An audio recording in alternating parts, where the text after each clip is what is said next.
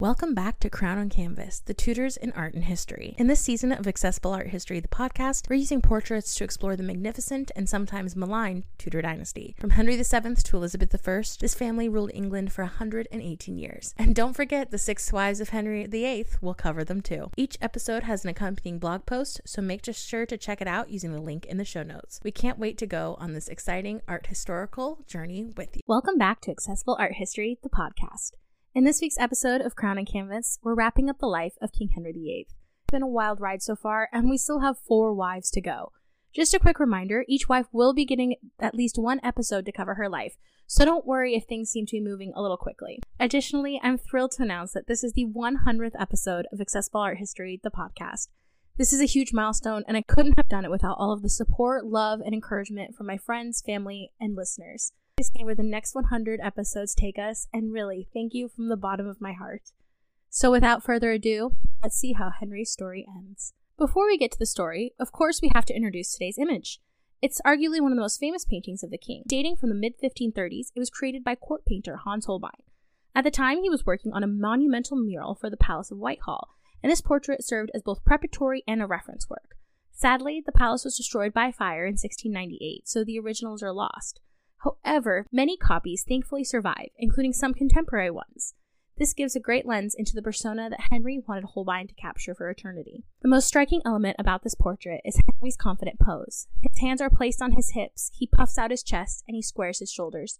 Henry's right hand rests comfortably upon the hilt of his sword, while his left hovers just above a dagger.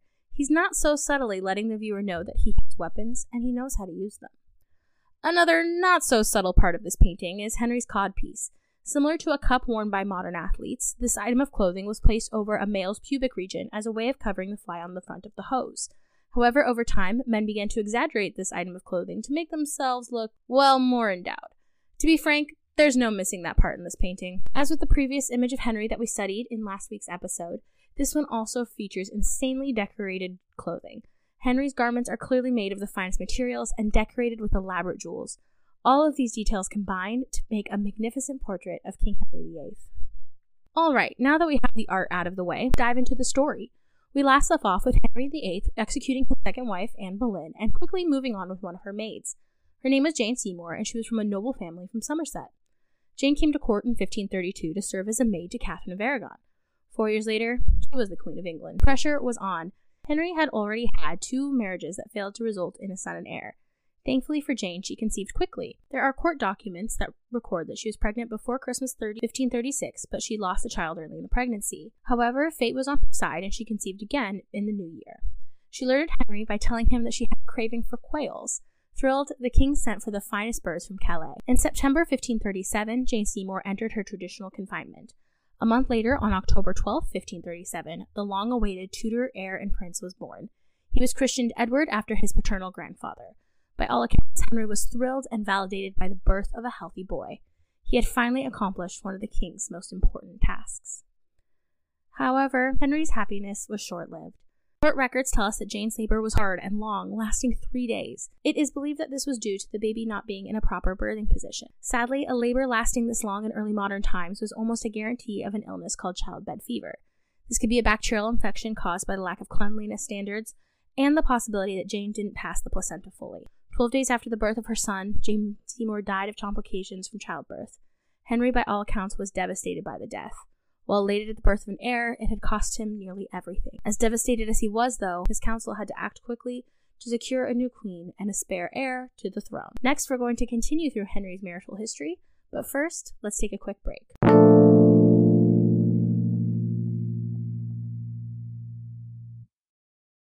This episode is brought to you by Visit Williamsburg. In Williamsburg, Virginia, there's never too much of a good thing. Whether you're a foodie, a golfer, a history buff, a shopaholic, an outdoor enthusiast, or a thrill seeker, you'll find what you came for here and more. So ask yourself, what is it you want? Discover Williamsburg and plan your trip at visitwilliamsburg.com. Hi there, my name is Annalisa, and I'm the founder of Accessible Art History. My goal is to bring art history content to anyone that's curious. All my platforms can be accessed for free, but there are ways you can support my cause. If you enjoy this episode, please consider leaving a rate and review on your favorite platform. I also have a Patreon and Buy Me a Coffee account set up if you feel inclined to support accessible art history monetarily. However, I commit to always bringing my work for free because I believe that education should be accessible for those who want and need it. Thank you for listening to today's episode and keep an eye out for more art history content from Accessible Art History.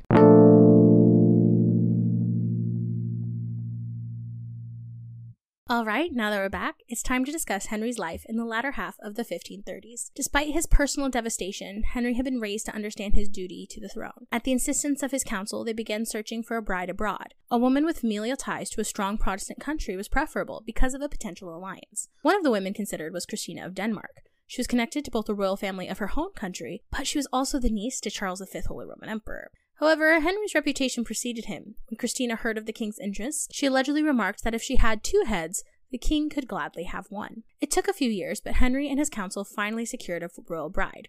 Her name was Anna of Cleves, and she was from the Protestant duchy in what is now Germany. Her brother, William, was the duke, and he was considered to be the political leader of the Protestant faction of the Western Holy Roman Empire. The marriage was arranged to strengthen ties between England and Protestant states in the face of potential threats from larger Catholic powers.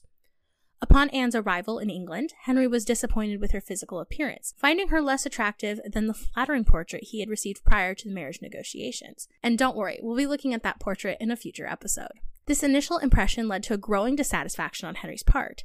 Despite Anne's efforts to win his favor, their marriage remained unconsummated, and the king sought an annulment on those grounds.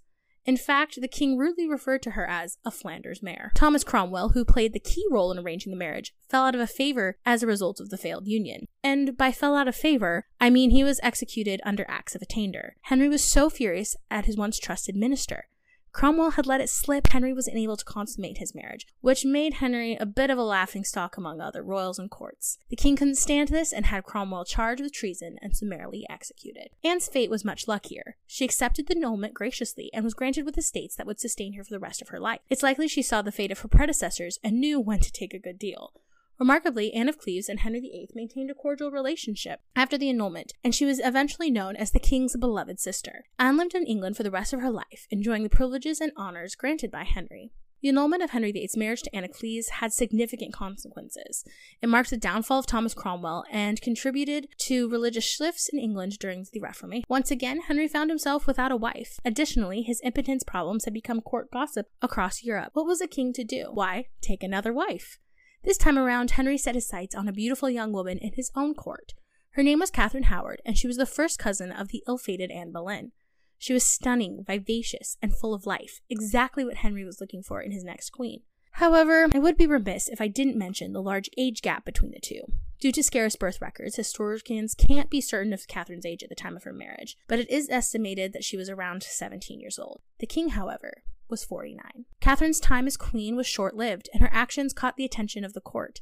It was revealed that she engaged in romantic and sexual relationships with other men, including Thomas Culpeper, her cousin, and a very trusted member of the king's inner circle. Two were apparently in love enough to become betrothed, despite her actually being married. They would attempt to meet in secret, with Catherine's lady in waiting, Jane Boleyn, playing middleman and looking out. However, despite their best efforts, the indiscretions became known, a scandal unfolded, and tarnished the reputation of the queen and king. In 1542, Catherine Howard faced charges of adultery and treason. The king, devastated by the betrayal, authorized investigations. The evidence against her was compelling, and Catherine admitted to her relationships. Her trial was swift, and she was found guilty of treason. Her lover, Thomas Culpeper, was also charged with treason and sentenced to death. The young queen's fate was sealed, and on February 13, 1542, Catherine Howard was executed at the Tower of London. Her death marked another tragic chapter in Henry's marital history, adding to a narrative of failed marriages. At the time of Catherine's marriage, Henry was working hard on another political front. For hundreds of years, England and Scotland had had a contentious relationship, to say the least. I discussed it a bit in earlier episodes of the seasons if you want to go back and listen for some background. In the early years of the 1540s, Henry's nephew was King James V of Scotland. The two countries had fought numerous battles against each other. The series was called the Rough Wooing, and it was initiated by Henry VIII because he wanted to force a marriage alliance between James's young daughter, Mary, Queen of Scots, and Henry's son, the future Edward VI.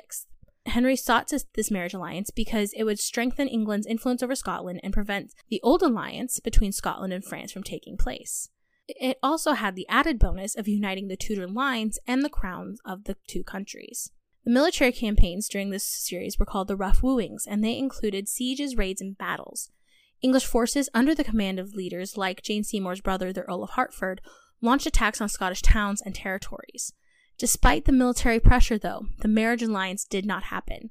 Mary's mother, Mary of Guise, was a regent for the young queen. Instead, she had her daughter betrothed to the French Dauphin, strengthening what was called the Old Alliance. Mary was sent to be raised in France for her safety and would not return to Scotland until she was a young woman. The rough wooing had a lasting impact on Anglo Scottish relations, contributing to the tensions that persisted for generations. Made it to the final wife of Henry VIII. Her name was Catherine Parr, and she was twice widowed English noblewoman. Her marriage to Henry VIII is a notable chapter in Tudor history because it marks his last marriage, but also how the Queen was able to shape the Protestant Reformation. Catherine was known for her intellectual pursuits and her commitment to religious reform. She played a key role in the education of two of Henry's children, Princess Elizabeth and Prince Edward. She took a keen interest in theological discussions and was very sympathetic to the Protestant cause. It almost got her in trouble a few times, but she was swift at making sure that she, Henry knew that she loved him and would only be subservient to him. By all accounts, despite her short tenure, she was an excellent Queen of England she worked to raise her stepchildren, advance her religious beliefs, and nurse the ailing king in his last days. Henry VIII died on January 28, 1547, after 38 years on the throne. His reign saw political upheavals, military triumphs, six marriages, and three children. At the time of his death, Edward was only nine years old. Henry's will stipulated that a council of 16 men would work together to help rule until his son came of age. The executors of this will chose Edward Seymour, the Earl of Hertford, an elder brother to Jane Seymour, to be the Lord Protector of the realm. Upon his death, Henry ensured that the legitimacy of his two daughters was intact. He wrote in his will that if Edward were to die childless, the throne would pass to Mary, his eldest daughter with Catherine of Aragon. If she had no heirs, the throne passed to Elizabeth, the daughter of Anne Boleyn. Henry also stated that, if needed, his younger sister's heirs, the Greys, would be the next family in line for the throne if the Tudor line died out. This arrangement would have lasting impacts on English history. That's for another episode. In summary, VIII's legacy is one of profound and lasting change. His role in the English Reformation, his impact on the monarchy's power structure, and the ripple effects of his marital and political decisions all contributed to a transformative era in early modern history. The consequences of his reign were felt for generations, shaping the trajectory of England's religious, political, and cultural landscapes. Well, that's a wrap on today's episode. Remember to check out the blog post linked in the show notes for images and sources. New episodes come out on Fridays, so make sure to follow at accessible.art.history on Instagram for updates. Until then, happy listening.